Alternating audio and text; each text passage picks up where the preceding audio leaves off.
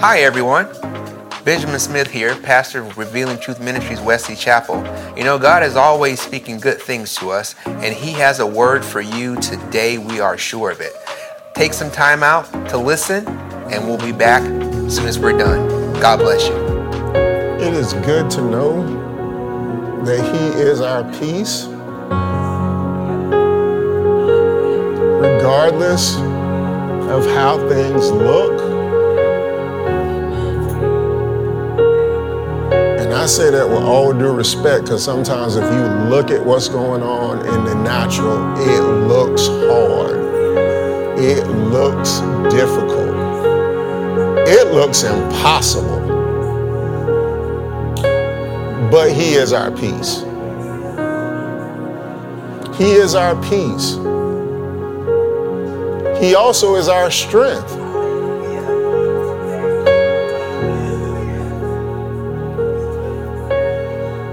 He empowers us to go through everything that this world has to offer and still stand at the end.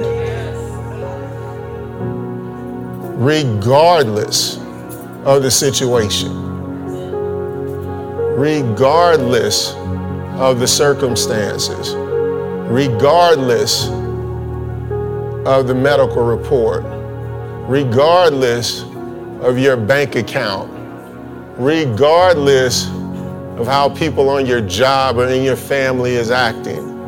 He is our peace.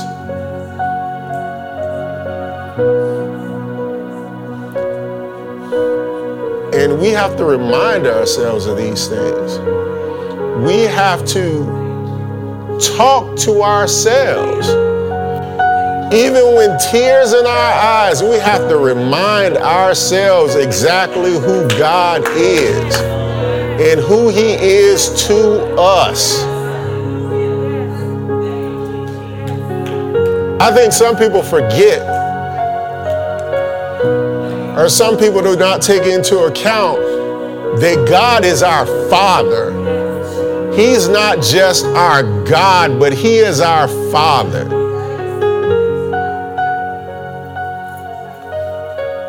There's a difference because some people have a thought process of, of God as being someone who lords over you.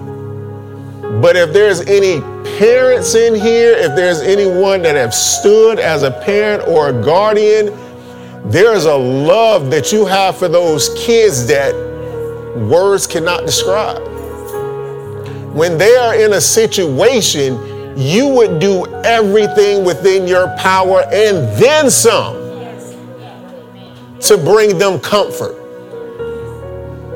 I think sometimes we forget that as much love as we have for our kids, as much love as we have for our loved ones, God is infinitely more concerned about their well being, concerned about their feelings, concerned about everything there is to be about them. Sometimes we internalize, well, why is this happening to my friend? Why is this happening to my child? Why is this happening to my spouse?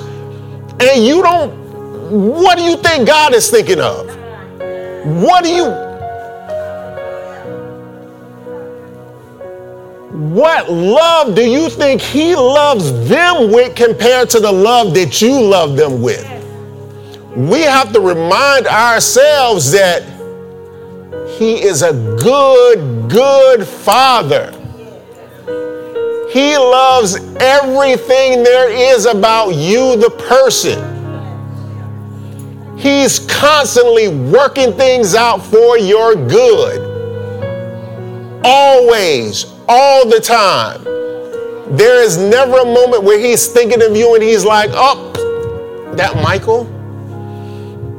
Man, I want to trip him up. No!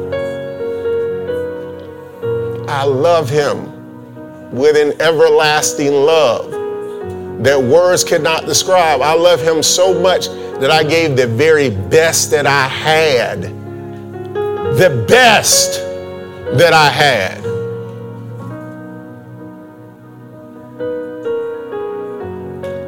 There was a song, and I don't know if it was the title, but the words were Life is hard, but God is good. Be reminded of that today.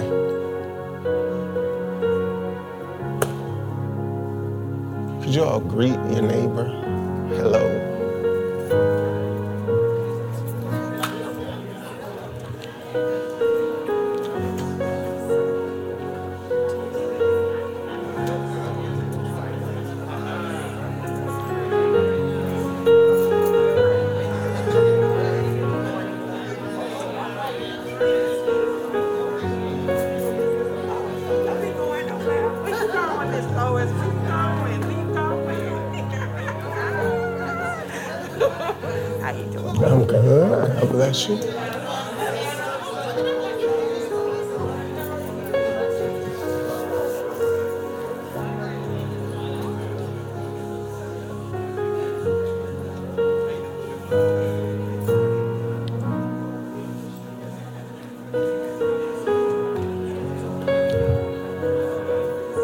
Real quick, before we start,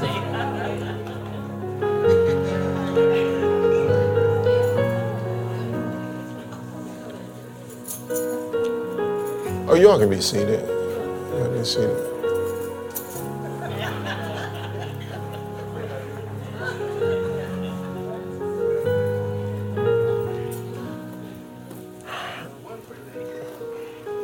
Real quick before we start, I had this thought process that I was to come in here and I was to brag on my wife a whole lot. Um, last week, of course, we were not here. We're at the Change Experience. It went awesome. It went well. There were people that came in. My girl, been knowing her since the seventh grade, been knowing her since I was 12, because that's what she told everybody else. Like she was four when that happened, but we was both at the same seventh grade school. But anyway, Kimberly Jackson was there with us. Awesome. Everything was excellent. Everything went wonderful.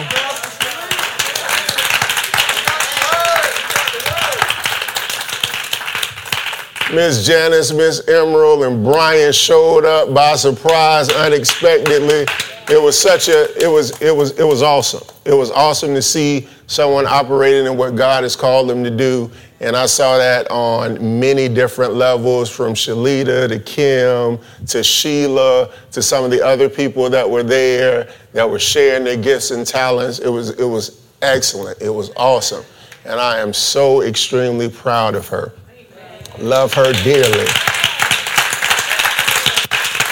That's that. That's one thing. The second thing is the last time I was up here, I was kind of joking but kind of serious about my wife singing and and people. no, this this is the thing. This is the thing. Bec- because no, this is the thing. We joke we joke. And so sometimes it's like I come across as being extremely hard on Shalita. I want you all to know that is not the case. She's sung to me numerous that's not the that trust me that's not the only time she does it a lot and i know her love for me so i filter her sound through the fact that I know she loves me so much. And it's always, and, and, believe me, if God told her to come up here and belt out a tune, I would be the first one to say, You do it. If God told me to come up and belt out a tune, as a matter of fact, the very first time that I taught in Wesley Chapel at Wharton High School, he had me sing a little, and I did that the very first time. And y'all, I know I can't sing. But whatever he tells me to do, I am committed to doing that. And in the same breath, I would tell my wife and any of you, whatever God tells you to do, by all means, do that. Now, the third and last thing before, before we get started, um, as I prepare for messages, I prepare different. I prepare my way. Uh, one of the things that both when Shalita um, is going to bring the word or when I am going to bring the word, we do not have conversations about what we're going to teach. It's just like, okay, you're going to come in there, you're going to get the word like everyone else. That's going to be it. Want to hear what God is telling you. I remember one of the first times I told her, Oh, I'm going to teach on this, I'm going to teach on that, and this and that and the other. And these are plans that I got to go through. And then when I got up here, God kind of twisted it up. And then she sound, looked like she took notes. She was like, Oh, you didn't say this, you didn't do that, you should have done this and that and the other. Like, That's the last time I'm going to tell you about anything unless God tells me to tell you.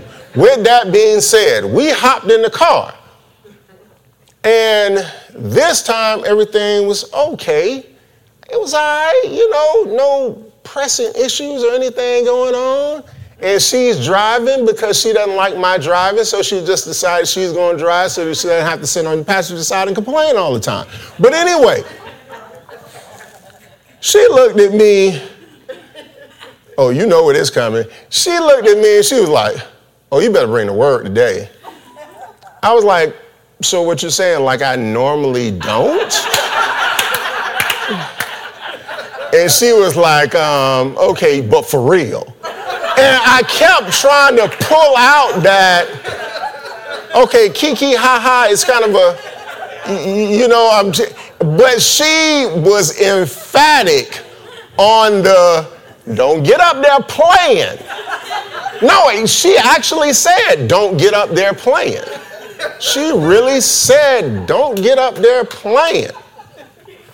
And that could have been all types of pressure. It could have been. It could have been. But every time I get up here, I believe that I've heard something from God that's going to help those that hear. If nothing else, I know it helps me. And so, with my wife, but don't get up there and play around. Like I, I, know you don't play around, but I was like, well, so what? So what you trying to say? I'm just, I was trying to filter. Like, what is my, what is my wife trying to talk about? But anyway, anyway, anywho, I got all of that out. Bring the word. That is the plan. And actually, I was thinking about that in the back for a moment. And then God just whispered something. He said, We got this. And that's the confidence I have in the I do not do this alone. Some of the things that Minister Ashley was ministering about is we're not in this alone. He always has our back, for, front, sides, blind spots, always have it all. So with that being said, let me make sure. Hold on for a second.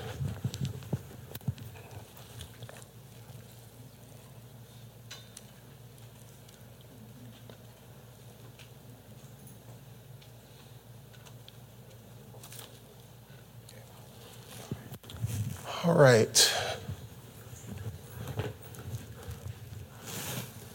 I'm going to pray.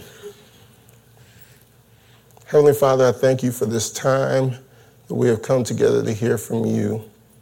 Jesus, your words are life to us. Therefore, we open up ourselves to hear what you are saying to us. Holy Spirit, this is your service. I yield to you and become an active participant in what you want to accomplish here today. Thank you for personalizing this message of life for each of us and giving us what we need both immediately and in the future. In Jesus' name, amen. If you would put up our confession about our Bibles, everybody hold up your Bible or whatever form it has, book, electronics.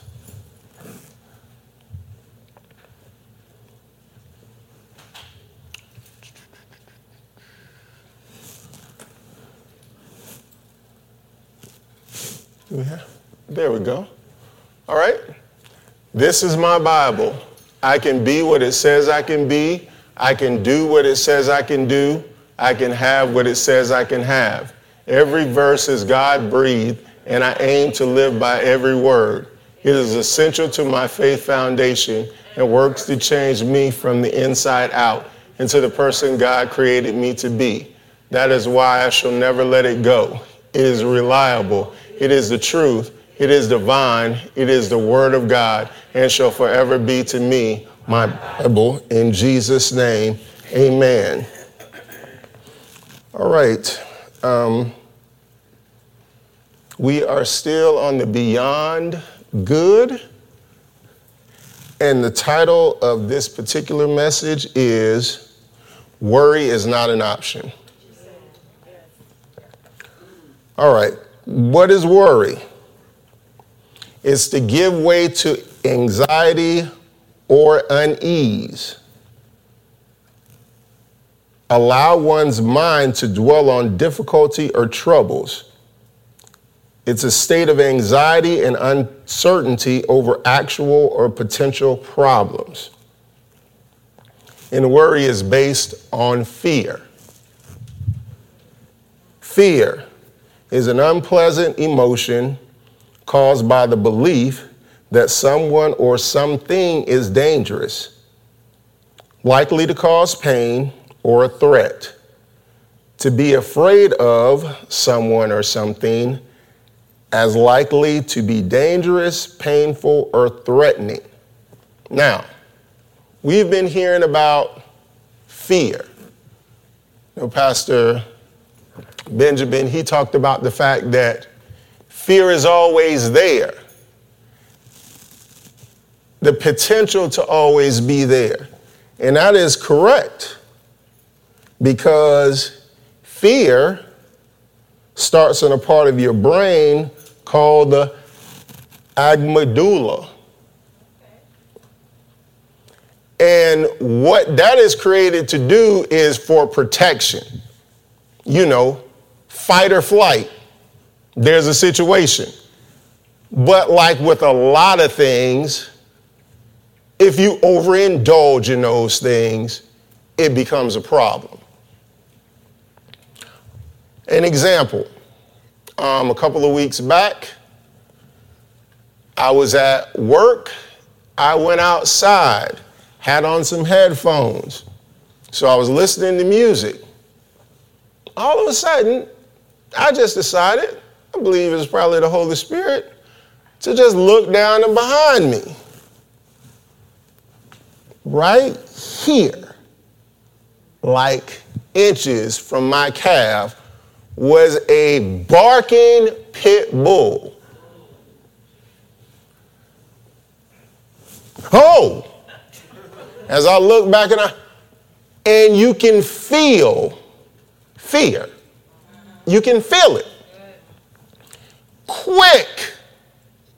So what I did was the first thing I did is I stopped. Didn't, didn't run, and the first thing I said was Jesus.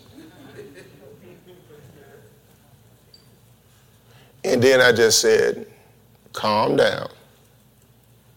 Calm down. At this point, I wasn't talking to me, I was talking to the dog because the dog kept barking. And as I moved, it would go away and come back. And to the point that it, I think it tapped me once. But this is the thing one of the things was sometimes if you look at fear, it's a problem. So I looked at the dog like twice, then I just looked up, went forward, and just kept walking. Just kept walking. Be calm. And the dog went away. Now, years back when I didn't have a car and I walked everywhere, I experienced dogs all the time. They would come, I remember one time they would come in and um, one dog just came running up, but I, I caught contact with the dog. It wasn't like it was a surprise, it was coming up. And I had heard a message on you have authority over every creature, every living thing. Um, So this particular time, and I've been confessing it too. It wasn't just like, oh, that's a great thing. It's I saw it, and what I tried to do is I tried to get eye contact. So I leaned down like this, and I said, in the name of Jesus, stop. The dog was the dog was running at full speed. And it went from that to a and it kind of slid. And it was about as far as me is to her. And it just stood there and it was just but it didn't move. And I walked off and I was laughing. I was like, yeah, I got victory over that one. But this is but this is the thing. It was a point that I operated in something that I heard.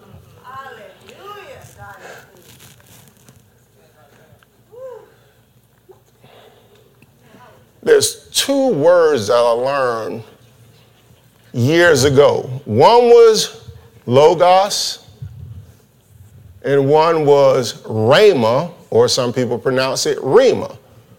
Logos is the written word of God.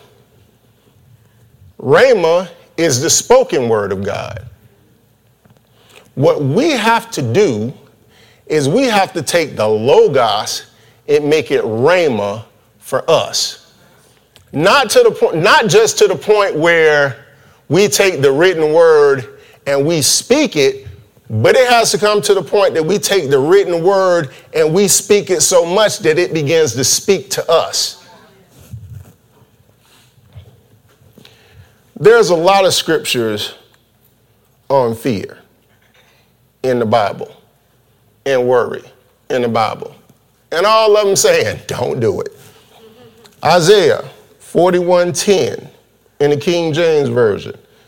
It says, Fear thou not for I am with thee. Be not dismayed, for I am thy God. I will strengthen thee. Yea, I will help thee. Yea, I will uphold thee with the right hand of my righteousness. Have 2 Timothy 1 and 7, one of my favorites. God hath not given us the spirit of fear, but of power and of love and of a sound mind. 1 John 4 and 18. There is no fear in love, but perfect love casts out fear, because fear hath torment. He that feareth is not made perfect in love. Philippians 4:16 Be careful for nothing, or full of care or anxious or fearful, but in everything by prayer and supplication with thanksgiving, let your requests be made known unto God. And then Matthew 6, 25, therefore I say unto you, take no thought for your life, what ye shall eat, or what ye shall drink nor yet of your body what ye shall put on. Is not the life more than meat and the body than raiment? And then it goes on to a whole lot of other things, but it says, Fear not, so many different times in the Bible. It tells you not to fear, not to fear. Fear not. Don't be afraid. Don't worry. Fear not. Fear not. Fear not.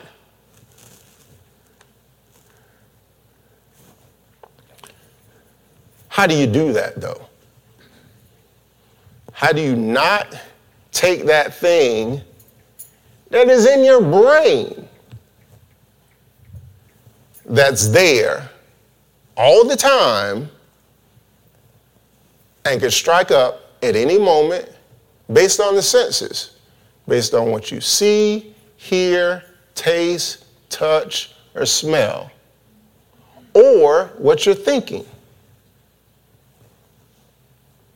How do you do that? This is to, as my wife would say, how to do it. First thing is, you need to speak to yourself. Speak the word to yourself. speak words of encouragement to yourself. Because fear is talking to you, in you. Your thinking can talk to you. Your body can talk to you. You feel pain. Oh man, what is that? You go on, ask a nurse, which, if you don't use it right, it has the possibility of just compounding fear in you. Oh no!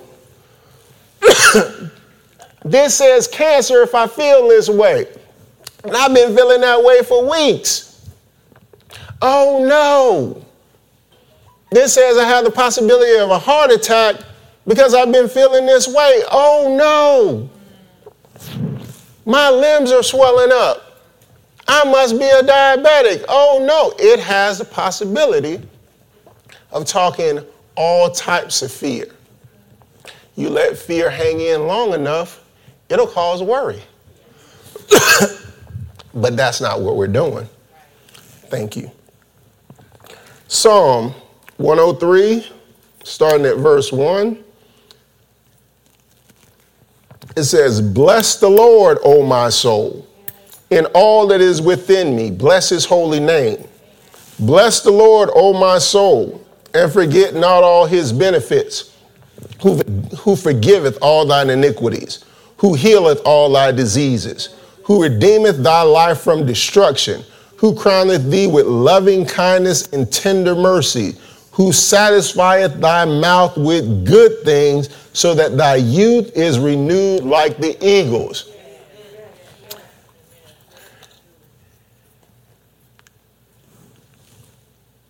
David was telling his soul to bless the Lord. It wasn't a hallelujah, bless the Lord. It was no, man, everything is looking jacked up. Bless the Lord, oh my soul. He's reminding himself, I have to bless the Lord. I have to remind myself of who he is because everything that I'm looking at is not showing me the goodness of God. So I have to tell myself, remind myself who he is.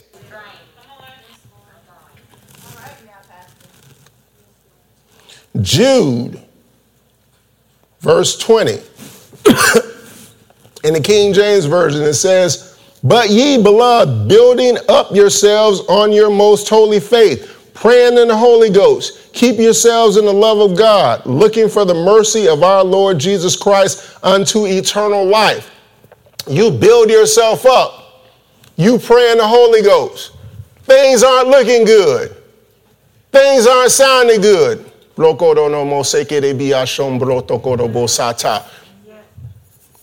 What is that? Praying in the Holy Ghost. You know what else you could do? Praying in the Holy Ghost? Speak the word. Pray the word. I know what this I know what this looks like, but I know that the Bible says this. And I'm going to pray that. Why? Because you got to build yourself up. Why you got to build yourself up? Because obviously you aren't built up right now. There's a process that needs to take place. Why? Because you have to speak to yourself. You have to speak to your body. You have to command your body to do what it was created to do. And if it doesn't line up, you line it up. You want to see a move from God? Does anyone want to see a move from God? You want to know how you see a move from God? Move! You're the body of Christ. When you're moving, He's moving. When you're declaring things, He's declaring things, and all heaven is backing it up. When you're speaking prosperity, prosperity is coming. When you're speaking healing, healing is coming. When you're speaking health, health is coming. I'm waiting on God. The God in somebody else or the God in you? Because the word says, Christ in you, the hope of glory. Oh, I thought he was talking about the Christ in Kim. Well, Christ is in Kim, but what about the Christ in Michael? We have to do things. We wait sometimes and wait and wait and wait and wait and wait and wait and wait. God says, move, do, do and do and do and do and do. Now, there are particular times that I know sometimes God will have not right now. But in the not right now in that, there is still other things that you can be doing. The not right now in that doesn't mean not right now in everything. It doesn't mean that, oh, I'm chilling. We chilling. We just waiting on God. I'm just waiting on the God and Deacon Lo- Deaconess Lois to move. Oh man, that was awesome. I can tell you, I've had conversations with Deaconess Lois. I've worked with Deaconess Lois. She ain't going for that. It's a, what you doing? Oh, you need to be doing this. And you know what? She's right. Because that's the God in her talking to me so I can hear the God in me telling me to do what the God in her is telling me to do.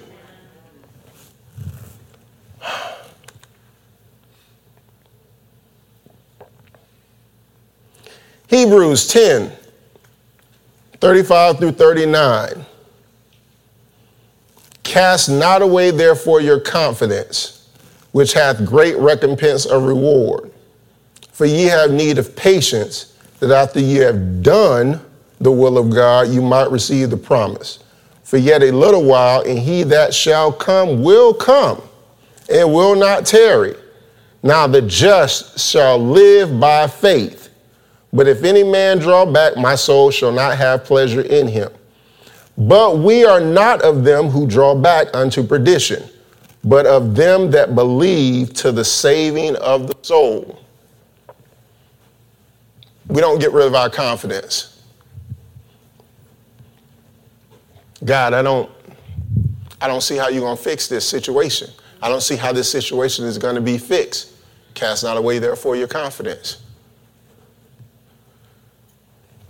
I don't know how I'm gonna be able to pay for this house. Foreclosure is coming up. Cast not away, therefore, your confidence. Man, I got a death sentence from the doctor a couple weeks ago. And it's a couple weeks after. It's getting closer and closer. Cast not away, therefore, thy confidence. There's a reward in your confidence in what God is telling you but you have to speak to yourself because yourself, if it's not spoken to, is going to go the path of least resistance. All this fear, all this worry, I'm doomed. That's what your mind will tell you. That's what your body will tell you. That's what the world will tell you. That's what outside forces will tell you. How do you combat that? You tell yourself something different. You tell yourself what the Word of God is saying. You speak it, and you speak it, and you speak it. Because that's what it takes. This is a lifestyle. This is not something that I'm going to say it a hundred times and see what happens. This is, if I have to say it a hundred times, followed by a hundred times, followed by a hundred times, followed by a hundred times, followed by a hundred times, followed by day after day after day after day after day. Even in, in your mind, if you start off not believing it, you say it that many times, you're gonna start believing it. There will be a change. There will be a change in your mental. There will be a change in your physical. Have you seen it happen? Yes, I have. More than once. I've seen it happen with me personally. I've seen it happen with loved ones. I've seen it happen with people that I barely know. but it works. It's not a formula, it's not an incantation.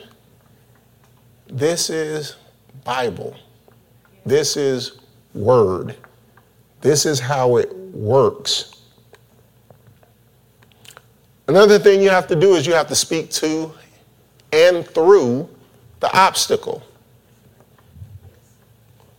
Opponents will say something to you, they talk to you. Whatever the opponent might be, it might be a physical thing, it might be a mental thing, but they talk, they say things to you. So you have to say things back. Mark 11 22 and 23 in King James Version. And Jesus answering said unto him, unto them, Have faith in God.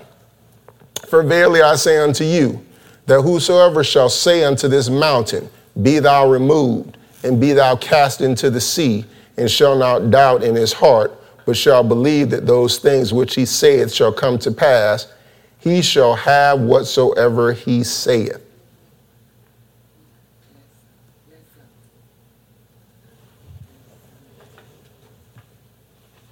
Have something. Talking to you. It's talking. It's saying some things. Sickness talks to you. Disease talks to you. Bills talk to you.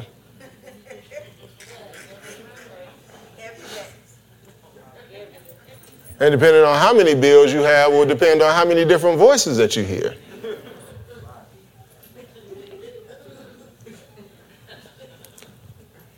Co-workers that don't see things quite the way you see things, they talk to you. And sometimes if they don't talk to you, you have conversations about them talking to you in your own head. Sometimes family members as well. For some people, it'd be your kids. I ain't going to church. oh, I'm not going to do this. I ain't cleaning my room.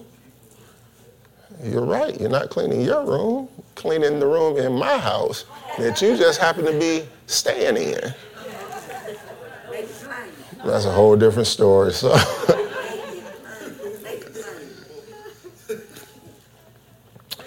Acts chapter 3, verses 1 through 7.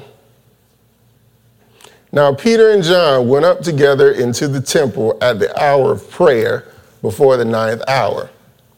And a certain man, lame from his mother's womb, so he was lame from birth, was carried, whom they laid daily at the gate of the temple, which is called Beautiful, to, to ask alms of them that entered into the temple.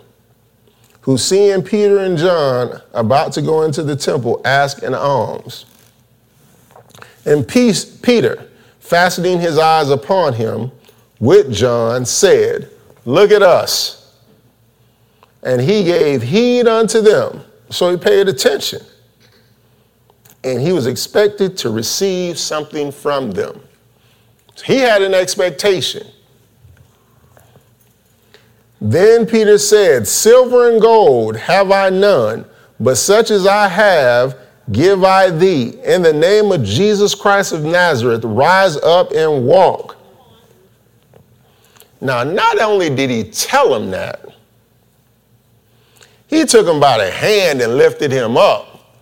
I'm so sure, I have so much confidence in what I said that I'm just not going to say, Lord gonna bless you. I'm finna show you how that blessing coming. Took his hand, pulled him up. And immediately his feet and ankle bones received strength. And he, leaping up, stood and walked and entered with them into the temple, walking and leaping and praising God. The man was lame. The man couldn't walk. Peter talked to and through that lameness.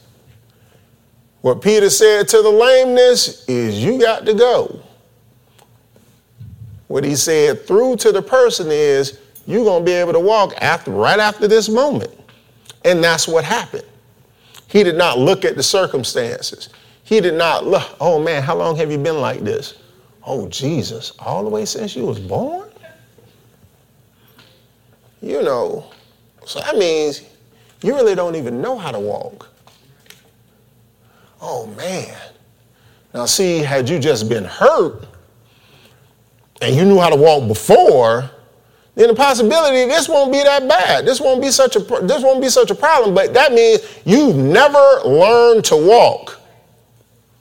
So, oh, Jesus, I got to believe God for you getting up. I got to believe God for you walking. I got to believe God for all of that stuff. Peter and John didn't look at that. They looked at right now. We're about to see what we say magnified into existence. And this was something they were walking into. This was something they were walking in. They were walking in it. Peter, the one that denied Christ, the one that is empowered in the Holy Spirit now, he, I'm sure he's had some conversations about himself. Man, you really screwed up bad. But you know what? God in him, Christ in him, the hope of glory. It don't matter what happened in the past. It's right about right now. It's all about what's happening right now. What's happening right now. There's a need. The need has to be met. Okay, but the problem is there's a wall that's blocking that need. What's the wall? Lameness from birth. What's the solution? Oh, he gonna walk today. And he did. Hallelujah. Hallelujah. Now in 1 Samuel 17, it's the account of David and Goliath. The whole chapter. We're not going to go through the whole chapter, but there's bits and pieces, there's parts you need to see. Because David, he actually had a physical giant that he was dealing with.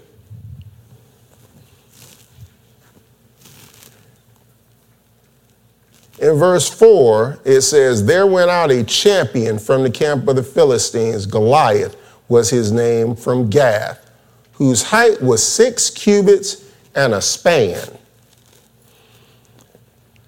At first, I didn't even know what six cubits and a span, but it sound big, especially when it gets to a span. I mean, like, man, that's, that's out there. It's estimated that six cubits in a span is nine feet and nine inches.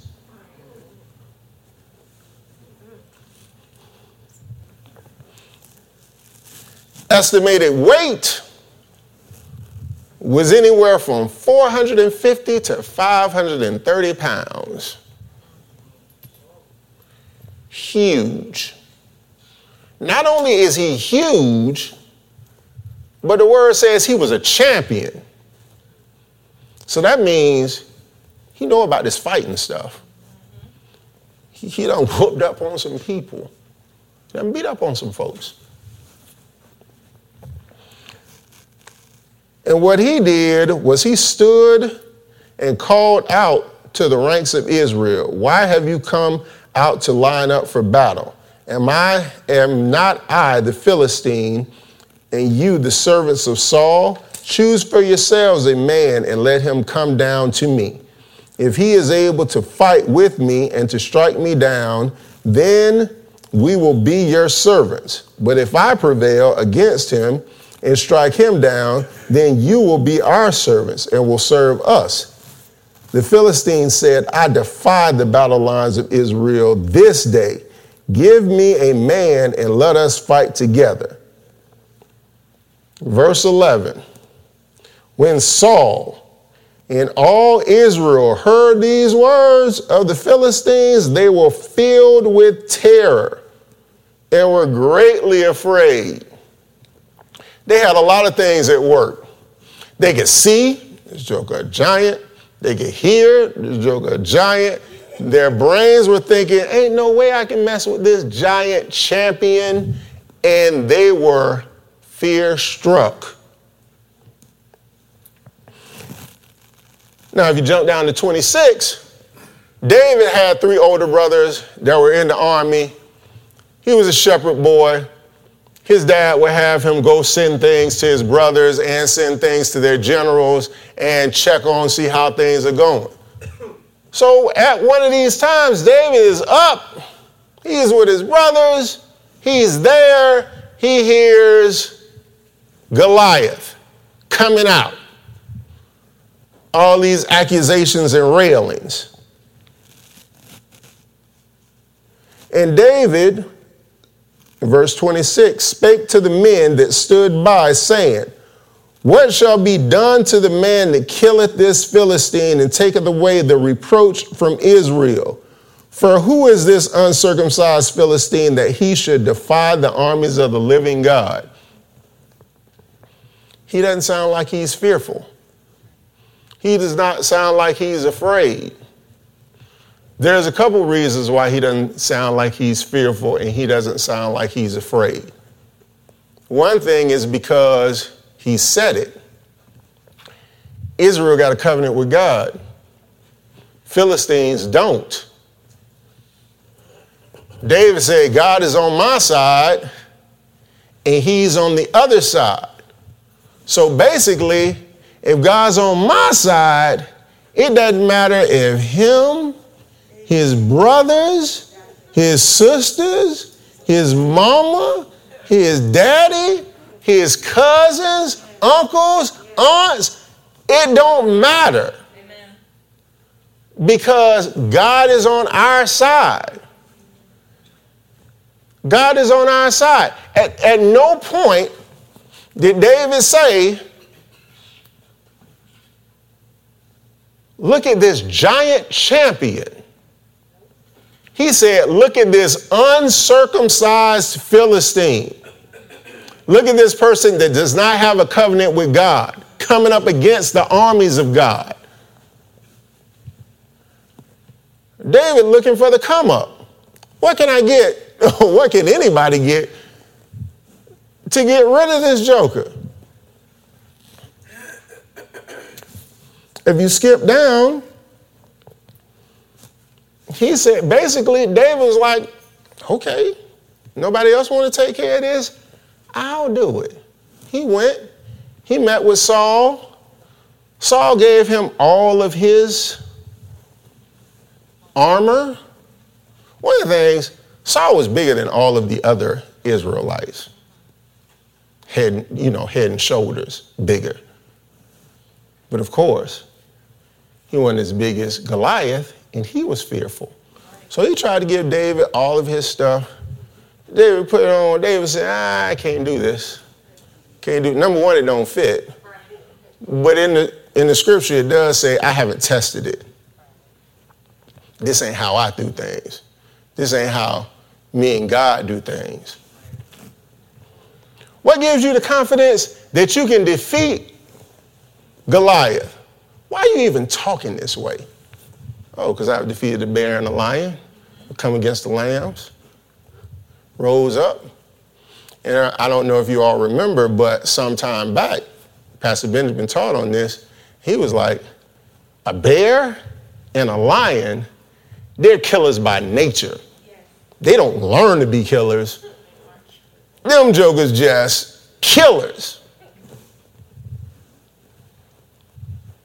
And basically, what David is saying, and the way it looks, is like, y'all don't know me, but I know him.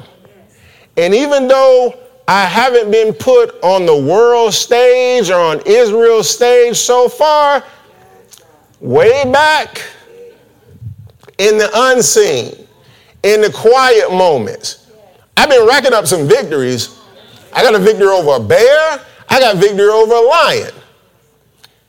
And now all y'all about to see what I have known is that Christ in me, God in me, is more powerful than anything that the enemy has to throw against me.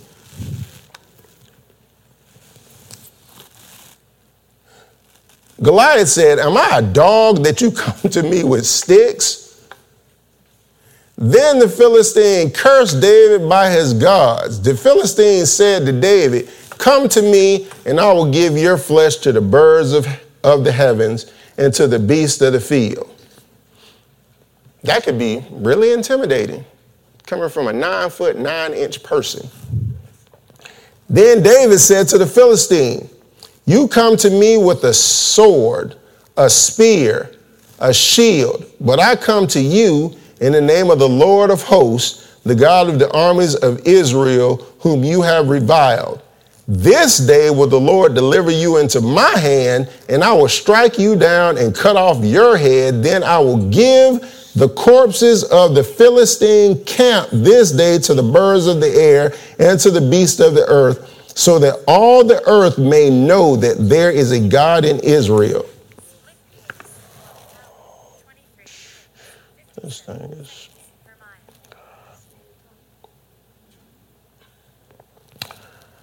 This thing is coming on. Yes. And then all the assembly will know that it is not by sword and spear that the Lord saves, for the battle belongs to the Lord, and he will give you into our hands. He said, I'm not just going to kill you, but I'm going to kill the camp. We going to kill the camp. It's not just Goliath going to um, meet defeat today. It's going to be the entire Philistine camp. And you know why? It's not necessarily blame me glory, but it's to let you know that there is a God and he does reign in Israel. And say, when the Philistine arose and came near to meet David, David hurried and ran toward the battle line to meet the Philistine. He ran toward Goliath. And David put his hand in his bag and took from there a stone, and he slung it and struck the Philistine in, the, in his forehead. Therefore, the stone sunk into his forehead, and he fell upon his face to the ground. So David prevailed over the Philistine with a sling and with a stone, and he struck down the Philistine and slew him. But there was no sword in the hand of David. Therefore, David ran and stood over the Philistine. Then he took his sword and drew it from out of its sheath, and he finished him off, and, and he cut off his head with it. He took the giant sword, cut off the giant's head.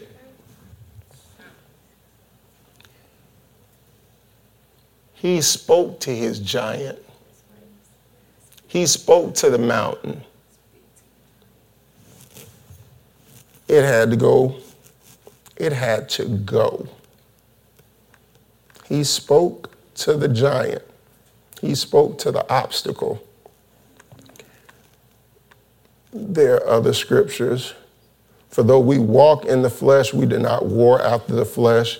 For the weapons of our warfare are not carnal, but mighty through God to the pulling down of stronghold, casting down imaginations and every high thing that exalts itself against the knowledge of God, and bringing into captive every thought to the obedience of Christ. Even when those obstacles are in your head, um, you have to speak to them. That's 1 Corinthians 3, uh, I'm sorry, 10, verse 3 through 5. Um, 2 Corinthians 4, 17 and 18, King James Version, for our light affliction, which is but for a moment, worketh for us a far more exceeding and eternal weight of glory, while we look not at the things which are seen, but at the things which are not seen. For the things which are seen are temporal, temporary, subject to change, but the things which are not seen are eternal. Goliath was temporary. Covenant with God was eternal. All right. So we speak to ourselves.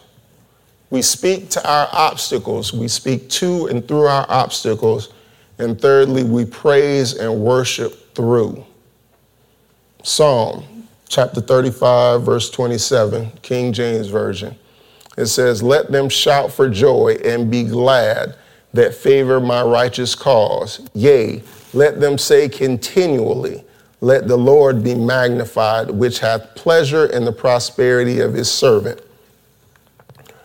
Psalm 106 and verse 1 Praise ye the Lord. O give thanks unto the Lord, for he is good, for his mercy endureth forever. Psalm 111, verses 1 through 3 Praise ye the Lord. I will praise the Lord with my whole heart in the assembly of the upright and in the congregation. The works of the Lord are great, sought out of all them that have pleasure therein. His work is honorable and glorious, and his righteousness endureth forever. Um, Acts 16, verses 20 through, through 26, and this is talking about the account of where Paul and Silas were in prison. And the multitude rose up together against them, and the magistrates rent their clothes and commanded to beat them. And when they had laid many stripes upon them, they cast them into prison, charging the jailer to keep them safely, who, having received such a charge, thrust them into the inner prison and made their feet fast in stocks. And at midnight, Paul and Silas prayed and sang praises unto God. And the prisoners heard them. So it wasn't no silent whispering prayer. And suddenly there was a great earthquake, so that the foundations of the prison were shaken, and immediately all the doors were open and everyone's bands were loosed. Hallelujah. Ephesians 3 20 and 21. Now unto him that is able to do exceedingly abundantly above all that we ask or think according to the power that worketh in us. Unto him be glory in the churches by Christ Jesus throughout all ages, world without end. Amen. We praise God through. We praise and we worship through. Have I ever had to do this? I have. I'm going to share something quickly with you. Some of you have heard bits and pieces of the story, but I'm going to share it now because it's a little bit more like this that's coming and sharing. My wife and I, I think at the time we had been married three years, roughly four months.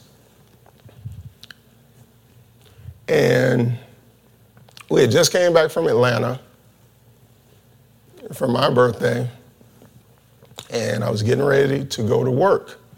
Men, and I'm talking about Shalita, and me and her, we were sitting on the bed and we were talking,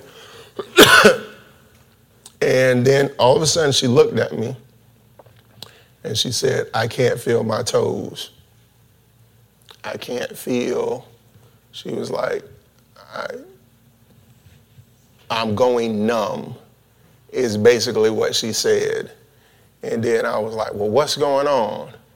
What's going on? And at that point, her body went limp. Her eyes were kind of wide open.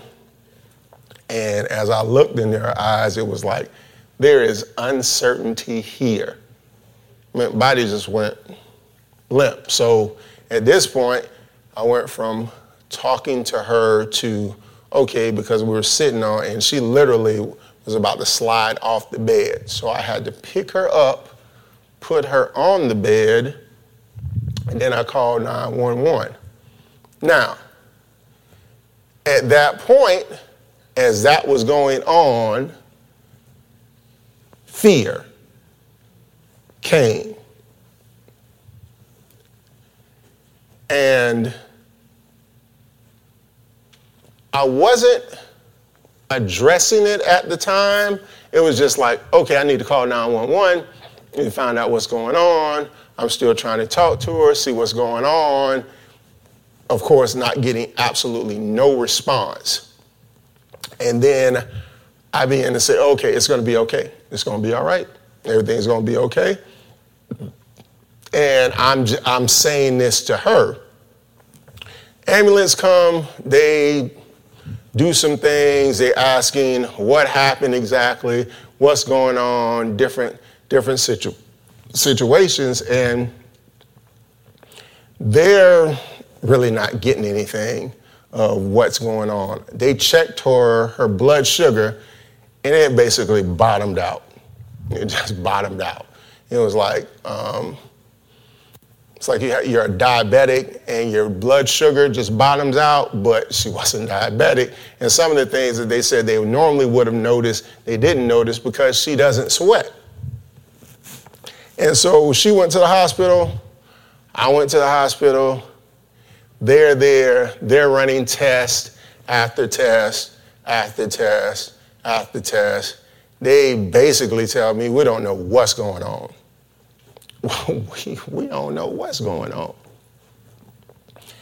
Um, and it was it was looking bad because they began to do things like she was a diabetic to keep her, her blood sugar, but it kept dropping and it kept dropping fast. And then finally, they just sent us home.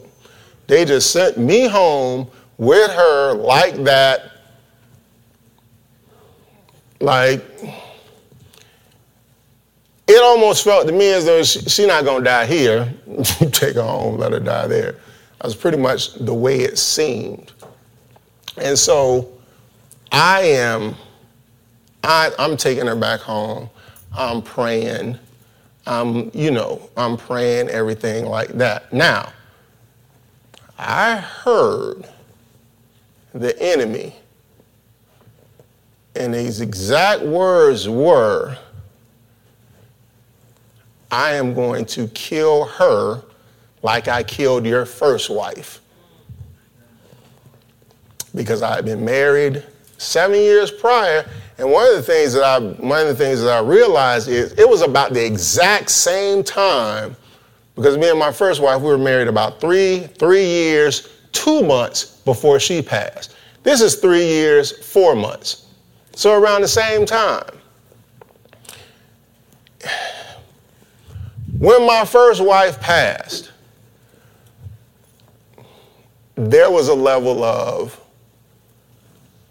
I was not ready for that moment at all.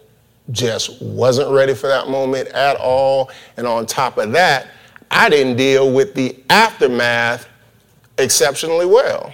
I was crushed. My life, I felt my life was over. And I expected to die. And I pretty much kind of lived my life like that. I could not hear from God. I couldn't hear what he was saying. It was just like, I'm getting nothing. Except, I love you. I could hear that. I could consistently hear that. But as I read the Bible, I'm not hearing things. I'm quoting and quoting and reading and quoting and reading and quoting. And for a while, I didn't hear nothing at all. But the same things that I'm telling you was something that I did. And over the course of time, as I continued to do that, I could finally hear the word, I can finally hear God's voice. And the first thing he told me, one of the first things he told me was I, I was not a victim. Wasn't a victim. He told me to pick my head up because he's declared that I'm victorious. Now, my first wife gone. You're like, how am I victorious? But God is going to speak God's word to you all the time. And so I begin to hear this and I begin to get built up. I was praying in the Holy Ghost. I was confessing the word. I was doing all of these things that I'm telling you to do. Then I began to hear God clearly. And one of the things, one of the first things as I remember began to hear him clearly, I was like, I do not ever want to be in this situation again and unprepared. So God began to prepare me. He began to show me scriptures. One of the things he said is you have power in what you say. Another thing he showed me is you are the king of your house. You are the strong man of your house. Nothing takes place in your house unless you allow it. As I'm getting these things, we fast forward to this situation with Shalita. Shalita, Shalita is checking out. Shalita want to call folks, tell them, I see y'all. She want to, I'm, I'm out. I see you. Da da da this, call that. We ain't doing that. That ain't happening. You want to talk to oh, okay. When you get better, you'll talk to him. That's what I was telling her. But as this went in, the enemy had told me that. That's what I heard. But as I was, as I was speaking the word, speaking the word, speaking the word, speaking the word, I took the logos, I began to speak it. Then it became Rhema because it begins to speak back to me. I heard the Holy Ghost click. She was, she was in the bed looking so bad that I walked out. I walked out I was like, this ain't happening no more. This is not happening again. And it wasn't a, oh my God, I can't believe this is not happening again. It was, no, this is not happening again. I clearly heard the Holy Spirit say, declare her, decree and declare that she lives. I said, Shalita will live and not die until I say so. At that exact moment, the Holy Spirit told me, oh, she'll live for a amount of years. I said, I'll take that for now, but we'll talk about this later. Because I might not be satisfied with that amount of years. Nothing changed in the natural. Nothing changed in the natural. I walked back in the room, she's still looking jacked up. she's still call. I want to talk to. I want to talk to Tarian. I want to call my mama. Have these people? No, we're not caught. No, I don't know how those folks believe. I don't. I know how I believe. I know what I've decreed. I know what I said. I'm not. I'm not juggling this with anyone else. I know what I put in the atmosphere. But you know what? Even with that word, she still looked the way she looked. The next day, she still looked the way she looked. The next day, she still looked the way she looked. The next day, she still looked the way she looked. I said, God, you promised me. He said, it was based on your word. I say, she ain't going nowhere. She's going to live. She's going to live. She ain't going nowhere until I say so. Until I say so. she got better. She didn't get better the next day. She didn't get better the next week. She didn't get better the next couple weeks. I had to walk this thing out. I walked this thing out in, cry, in, in tears, but I constantly spoke the word, it, regardless of the situation. Stand up, dear. Turn around. She's here, folks. She's here, folks. But I had to speak this out. Nothing looked any different. It wasn't like God told me that, and all of a sudden I walked in the room. She was like, Hey, I'm feeling great. Everything is going excellent. it is going well. It was none of that. She looked the same way she looked when I left. She looked the same exact way I looked when I walked out the room. When I walked back in the room, I was like, I got some good news. I walked back in there to see had things changed. In the natural, no. in the natural that I could see, no. Later on, wow, because we didn't really talk about this afterwards. Later on, I found out she was trying to check out. She was actually trying, she was actually had done decided in herself that she was leaving. And she said she had her, her spirit actually left her body. This is what she said. Wait, hold on. Shalita, am I, am I lying? Huh? Did you say not today? Wow.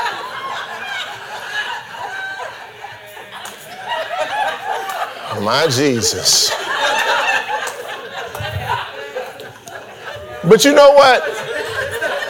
I'm going to take that one because I asked her. So it was like, but about this.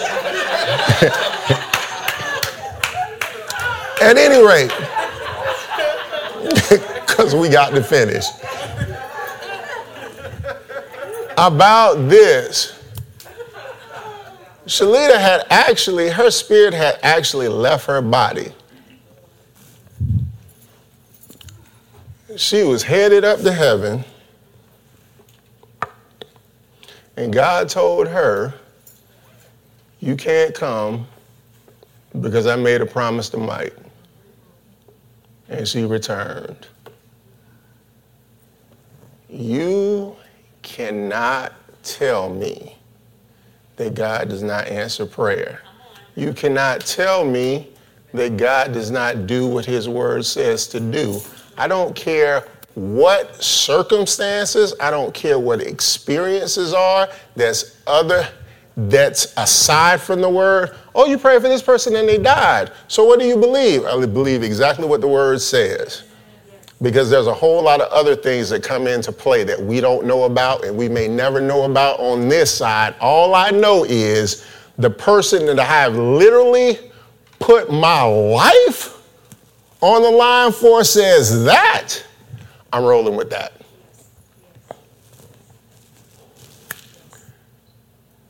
So, in the face of death, in light of the New Testament, like David said to Goliath, I say, you say, we say, you come against me with sickness and disease and lack and hurtful words and all of the mess that you can, but I come against you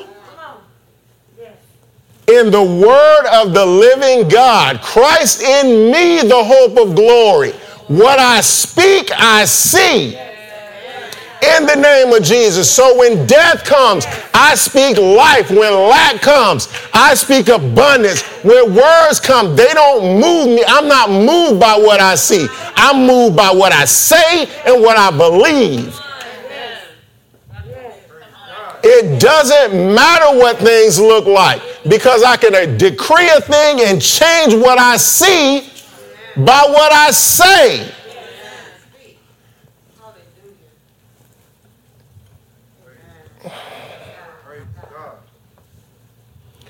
The power that lies on the inside of us is just waiting to be exerted on your behalf. Speak it, say it, believe it, receive it, speak it, say it, believe it, receive it. That's all I got. Well, that's what God had to say to us today. We pray that it bless you.